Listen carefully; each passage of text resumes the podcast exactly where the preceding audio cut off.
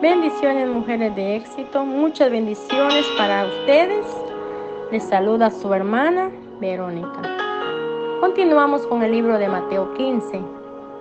Este capítulo nos habla sobre los escribas y fariseos.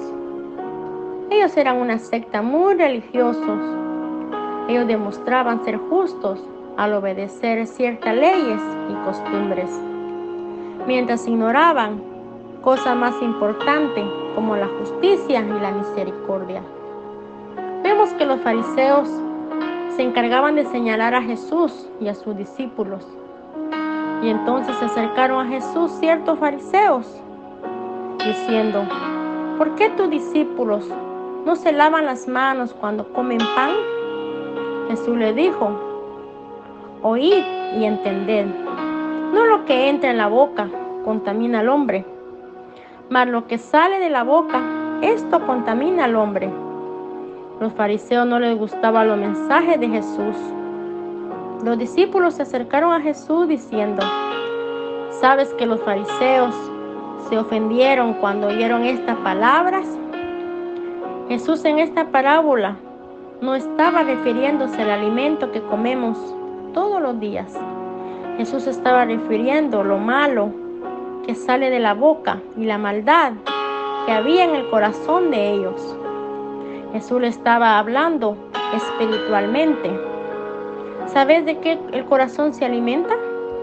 El corazón se alimenta de tres formas. ¿Quieres saber cómo se alimenta el corazón? El corazón se alimenta por lo que ves. El corazón se alimenta con lo que oyes ¿Y sabes cuál es el alimento principal del corazón? Son los sentimientos.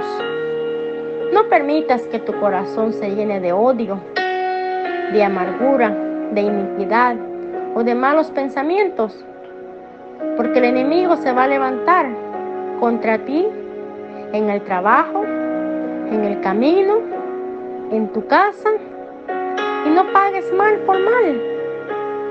Si no somos hijos de Dios, demos buenos frutos, cambiando el odio por el amor, cambiando la venganza por el perdón, sacando raíz de amargura que hay en nuestro corazón. Vence con el bien el mal. Eso es lo que estaba diciendo el Señor Jesucristo. Él quiere un corazón limpio. Mateo 7:8 dice la Biblia, bienaventurados los de limpio corazón, porque ellos verán a Dios. Los fariseos practicaban la tradición y se olvidaban de la verdad. Pero Jesús sigue hablando en este libro.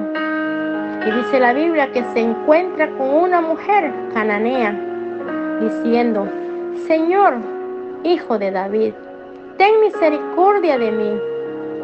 Mi hija es atormentada por demonio y se postró ante él diciendo, socórreme. Jesús dijo, no está bien echar el pan de los hijos a los perrillos. La mujer respondió, aún los perrillos comen de la migaja que caen de su amo.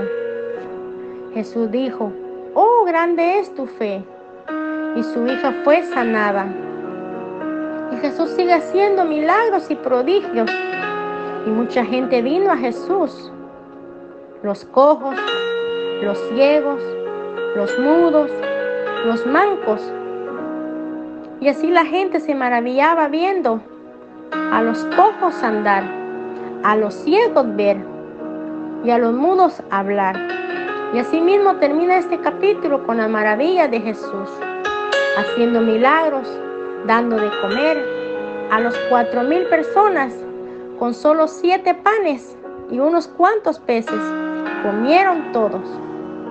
Yo espero, mis amadas, que entiendan el mensaje de Jesús.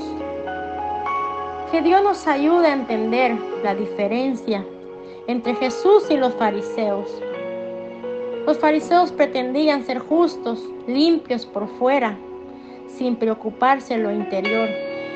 Recordemos que un árbol no puede dar dos diferentes clases de fruto.